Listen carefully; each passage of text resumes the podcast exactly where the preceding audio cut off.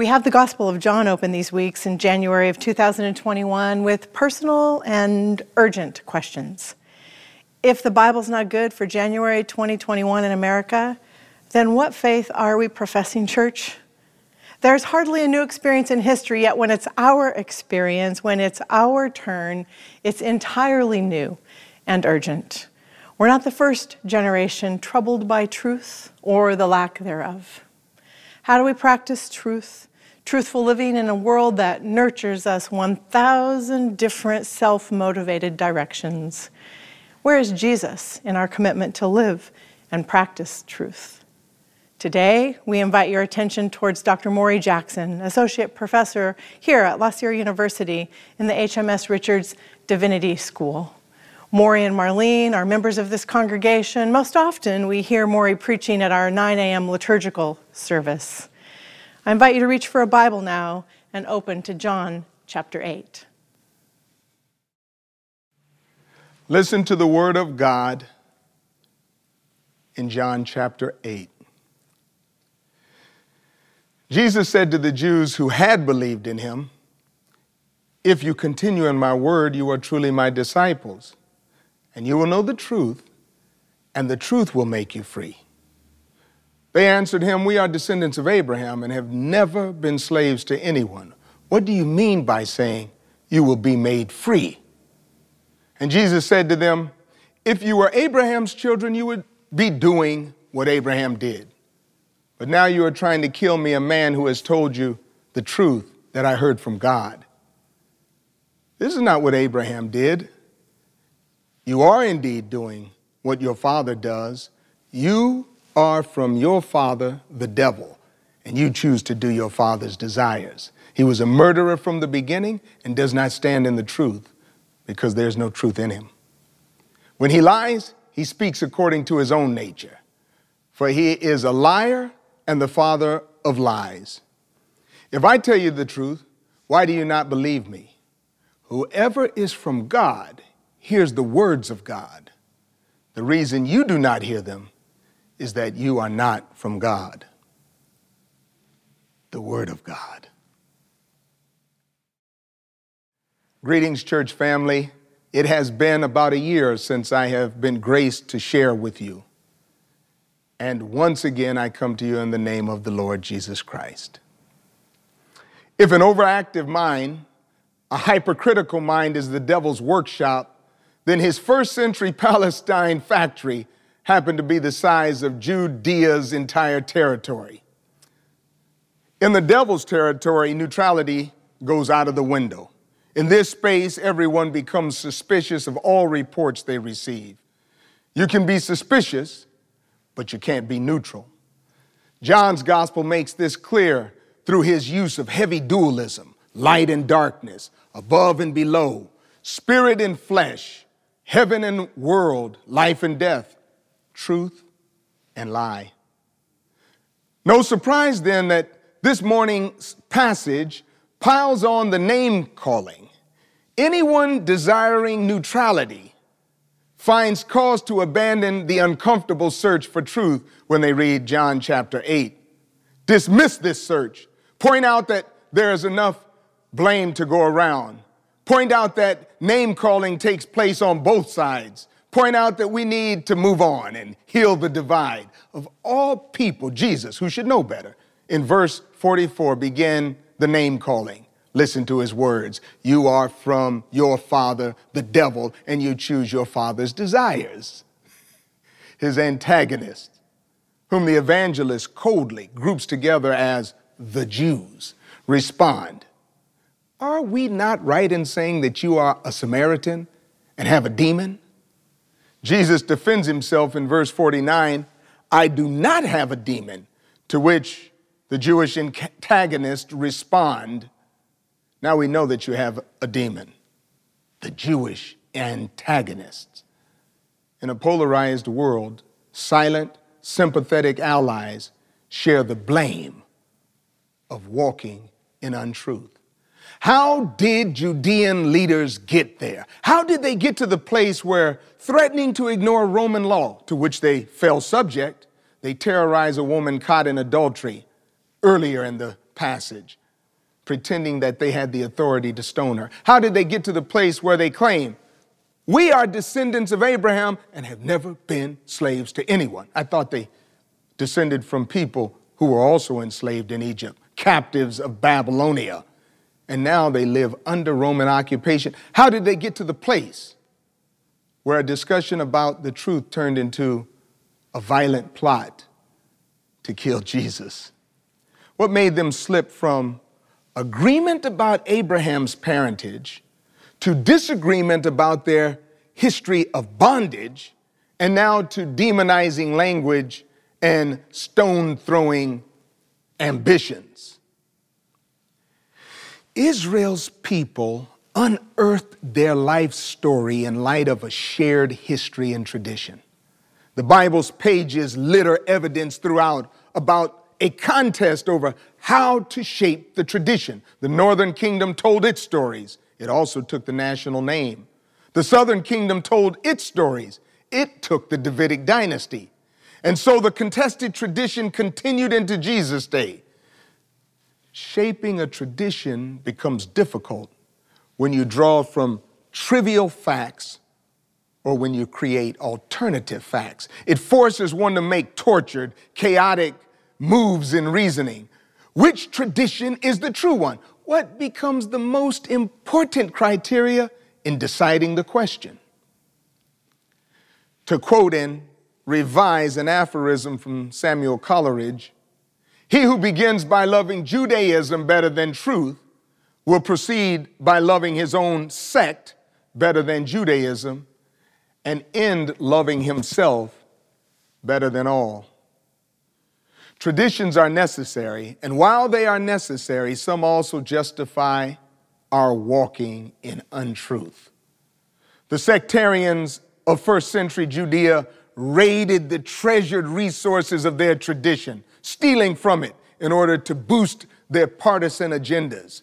It made them feel powerful. It consoled them when the tide of consensus moved against them. It absolved them when they raged throwing stones, threatening lives, and transmitting slurs and libels.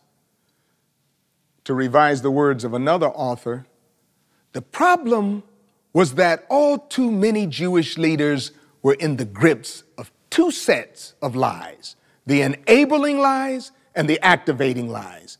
And unless you deal with the enabling lies, the activating lies will constantly pollute the body politic and continue to spawn violent unrest. The enabling lie is the lie that makes you fertile ground for the activating lie that actually motivates a person to violence. In the world that John ta- writes about, the tradition of Abraham by this time found a plethora of maps. Imagine having to decide which map to use during the Hebrew children's wilderness wanderings. Pharisees created one map.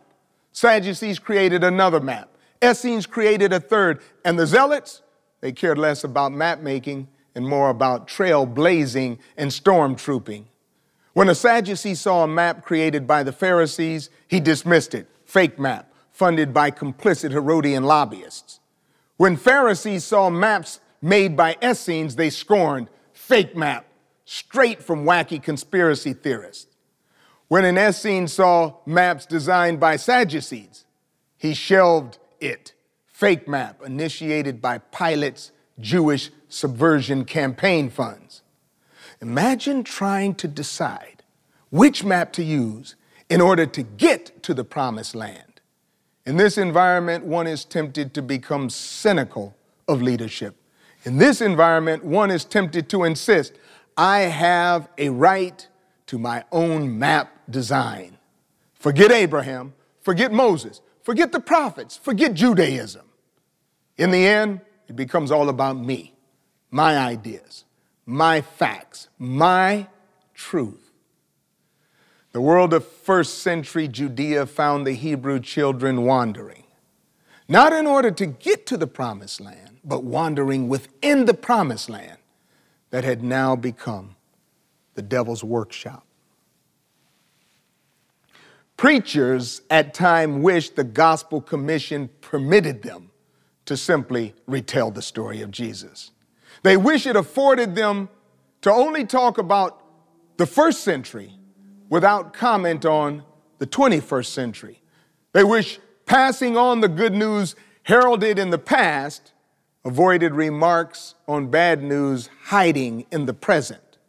After all, can't we just talk about God's grace, Christ's redemption, heaven's future, and stay silent about our pantries, our personal lives, and our political leanings? The simple answer is no, we cannot. We cannot because the gospel proclaims not a martyred hero, but a resurrected, living, and reigning Lord. Christ is not only Lord of the church, he is also Lord of the world. And as the world lives on, so too does its living Lord. So we must look for signs signs of his life giving work today. Christian faith can't be idle nor lazy, and it's not neutral. My parents mo- warned me that an idle mind was the devil's workshop. But in light of recent events, I give a different warning to my children. The devil's new factory labors in a hypercritical, overly suspicious mind. How did we get here? How did we get to the place where managing an epidemic becomes managing an infodemic? How did we get to the place where constituents in Florida believe an election in Arizona was stolen? Where senators in South Dakota and South Carolina believe that the election was not? And where video gamers across the nation show no confidence in the electoral process and don't even care about the results? What happened? What happened to our agreed upon measures of deciding what is true and what is false? How did we slip from an agreement upon actual facts to a disagreement about alleged facts and now to the language of alternative facts? The issue of truth is beyond facts. Facts are true, and truth is factual, but the devil sets up shop in the link between the two. When I say facts are true, I mean facts are facts. they are what they are. The problem lies in determining significant facts from insignificant ones. Take, for example, a map. If you want the most accurate map of the universe, then you need one the size of the universe. But a map the size of the universe provides useless and it proves to be useless. It can't chart a course, it can't guide a journey, it can't steer a direction.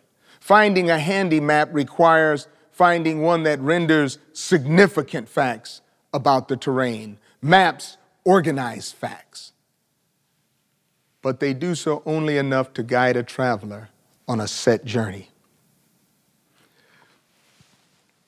So the relationship between truth and facts creates a paradox. In the same way that facts are facts, truth is truth. Truth sketches or outlines a plot, but it does so only enough to give one the ability to select noteworthy facts from petty trivia. If I study history and believe it's impossible for anyone to return from the dead, then supposed accounts that claim resurrection I judge as petty trivia and not historical fact. But if I believe that in fact one did rise from the dead, then credible resurrection accounts in history become noteworthy facts for the story. So we need truth to aid our fact finding. We don't gather facts and then find the truth. Facts don't make the truth. However, the truth is factual. For Christians, the outline that sketches what we believe to be the ultimate truth, the final truth, the real truth. We call it the tradition of the apostles. It guides us. This tradition frames and steers our way. It charts our course. it directs our actions. Christians join the apostolic tradition with other traditions because not only the apostolic tradition guides us, but other traditions aid us in other journeys, like democracy. The recent mob attacks on the nation's capital troubles Christian conscience because it represents a conflict between two precious, preciously held traditions democracy and Christianity. What story shapes our understanding of democratic tradition? Are democracies the best moral institutions humanly available that arrange social life while growing each other through vigorous, good faith debate? Or are democracies social veneers that mark a transparent line between a facade of social order and a faction threatening, always threatening violent revolution? More important than the democratic tradition are what stories shape our understanding of Christian tradition. Not just our small recent denominational traditions, but the long standing witness to the risen Christ. To more accurately quote Coleridge's aphorism, he who begins by loving Christianity more than truth will proceed by loving his own sect better than Christianity and end by loving himself better than all. Traditions are necessary, but some traditions also justify our walking in untruth. Some traditions feed a spirituality of uncertainty, which then organizes facts in routes that avoid truth. When trivial facts lead us into untruth, and join with the spirituality of certainty, then we find ourselves certainly false, blind to truth, emboldened by our feelings, cast iron in our assuredness.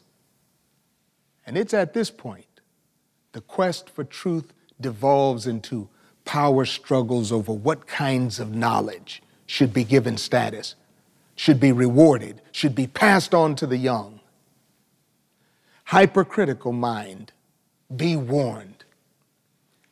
It just might be laboring in the devil's workshop of deception. The good news in the gospel story is that Jesus came to recenter Abraham's tradition and share its blessings, its promised blessings for the world.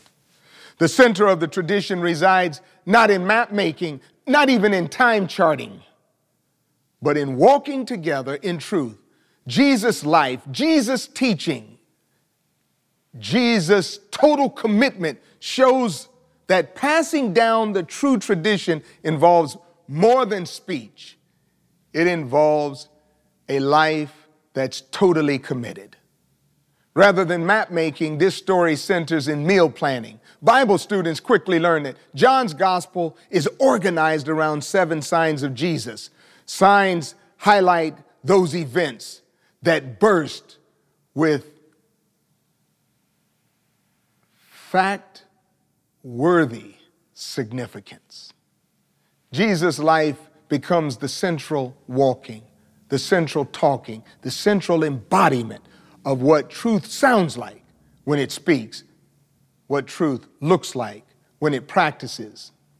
In obedience to, to Jesus' way, we learn how to organize facts and how traditions pass down in word and in walk.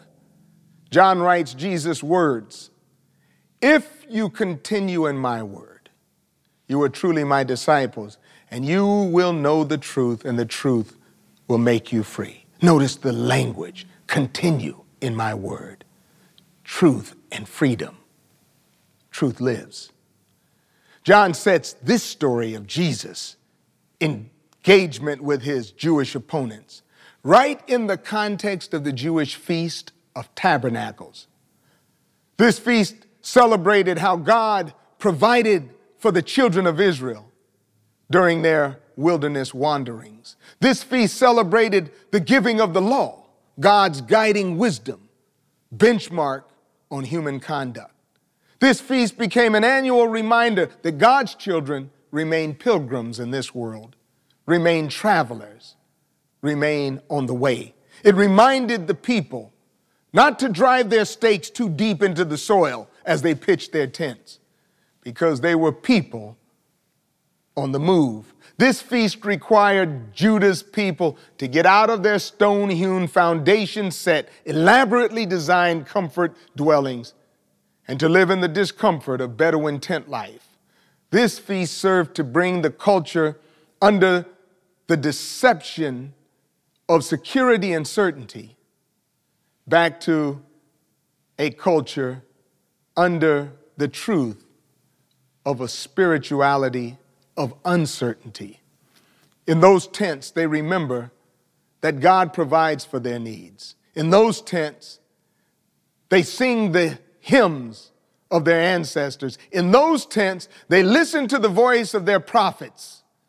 Says the Lord, if you return to me, if you remove your abominations from your presence and from my presence, and do not waver. And if you swear, as the Lord lives, but you do so in truth, in justice, and in uprightness, then nations shall be blessed by him. By John inserting this story in the context of the Feast of Tabernacles, it's his unsubtle way to tell the reader hear the sayings of Jesus, see the signs of Christ, feel the heart of Christ, but do it in the light of a God who tabernacles with us. This feast not only reminds the people of Israel about their wilderness wanderings, it also reassures them that just as God wandered with them in the wilderness, God wanders, wanders with them in the concrete jungle of a Roman occupied Jerusalem. And so, John the evangelist, who hints the only one to hint to the time of Jesus' birth, connects the Feast of Tabernacles in our story with the Christ born in the manger story. In John chapter 1, verse 14, he tells us that the Word became flesh and dwelt took up temporary residence, tabernacled with us. Jesus invades the devil's workshop and frees his people with truth. The uncertainty, rediscovered in a tent dwelling feast, grounds the spirituality, the only spirituality that helps us not only know the truth, but also walk in truth. An annual meal that invites the community to eat more and speak less, to remember their humble beginnings and to become like those dependent only on God. This meal becomes the occasion where Christ reveals himself as the truth. Another author Simone Weil, wrote, and I loosely quote, that God wants us to love truth more than Christ because he knows that when we find it, we will walk right into the arms of Jesus. You may have heard the saying, a lie gets halfway around the world while truth is putting its shoes on. That's because to spread a lie, you only need word of mouth. But truth requires more than lip service, it requires action.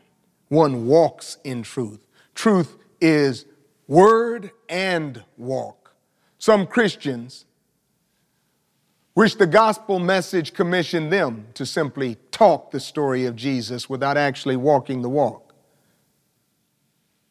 They wish the tradition of passing on the good news was only about signs that say Jesus saved they see no trouble holding these signs as they violently storm the Capitol building. After all, can't we just talk about God's grace, Christ's redemption, heaven's future, and stay out of the areas of my pantry, my private life, and my political leanings? Well, the simple answer is no, we cannot. We cannot because the tradition of the apostles of Christ invokes the way of peace. We cannot because the gospel tells not of a martyred hero, but of a resurrected, living, and reigning Lord. That same reigning Lord continues to be proclaimed in our world. He is proclaimed in the words we preach and teach. He is proclaimed in the ways we walk and live. And he is also proclaimed through the feasts that Christians have celebrated throughout the year, marked by their calendar. The church Christianized the Feast of Tabernacles. It celebrates in its place the Feast of Epiphany. This feast celebrates the manifestation of God in Christ. The history of Epiphany is much more complex than a simple replacement or appropriation of a wonderful Jewish festival. Yet and still, it, like all the Christian feasts that celebrate the year, the feast of Advent and Pentecost, Easter and Lent, Christmas and Epiphany, they all remind us that traditions are passed down in ways not only through sp- spoken word, but they also pass down in ways through lived experience. We pass along a tradition when we live out the way of Christ. The Christ made manifest in the Feast of Epiphany presents himself not as a cocky adult, one certain about his future, certain about his status, certain about what he knows.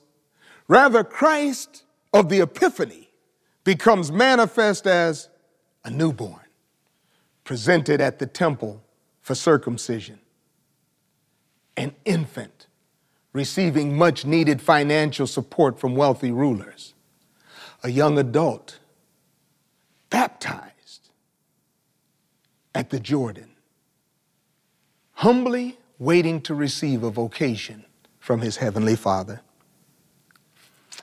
And he did. God called him. God called him to proclaim the kingdom of peace.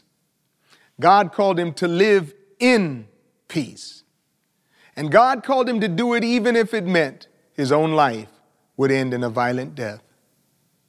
The Feast of Epiphany, the very season we stand in the shadows of today reminds us of the one who said, If you continue in my word, you are truly my disciples, and you will know the truth, and the truth will make you free. The one who said that is the same one who embraced a journey that nurtured his spirituality, not in the midst of certainty, but in the midst of uncertainty. He chose a journey that taught him to depend upon the Father of us all. Today, let's purpose not to search out the facts in order to fill in the narrative of truth, to prove each other what to, to each other that we know what's true. Today, let's stand in the shadow of Epiphany and hear our Christian vocation anew. Let's hear God call us not to find the facts, but to become the noteworthy facts, to become the ones that others look at, to know the truth about the community Christ created. Let's celebrate that God empowers us to live in such a way that we are God's signs making manifest that the story of Jesus is the story of the one who is the way, the truth, and the life. The truth that's proclaimed, the truth that's lived. Amen.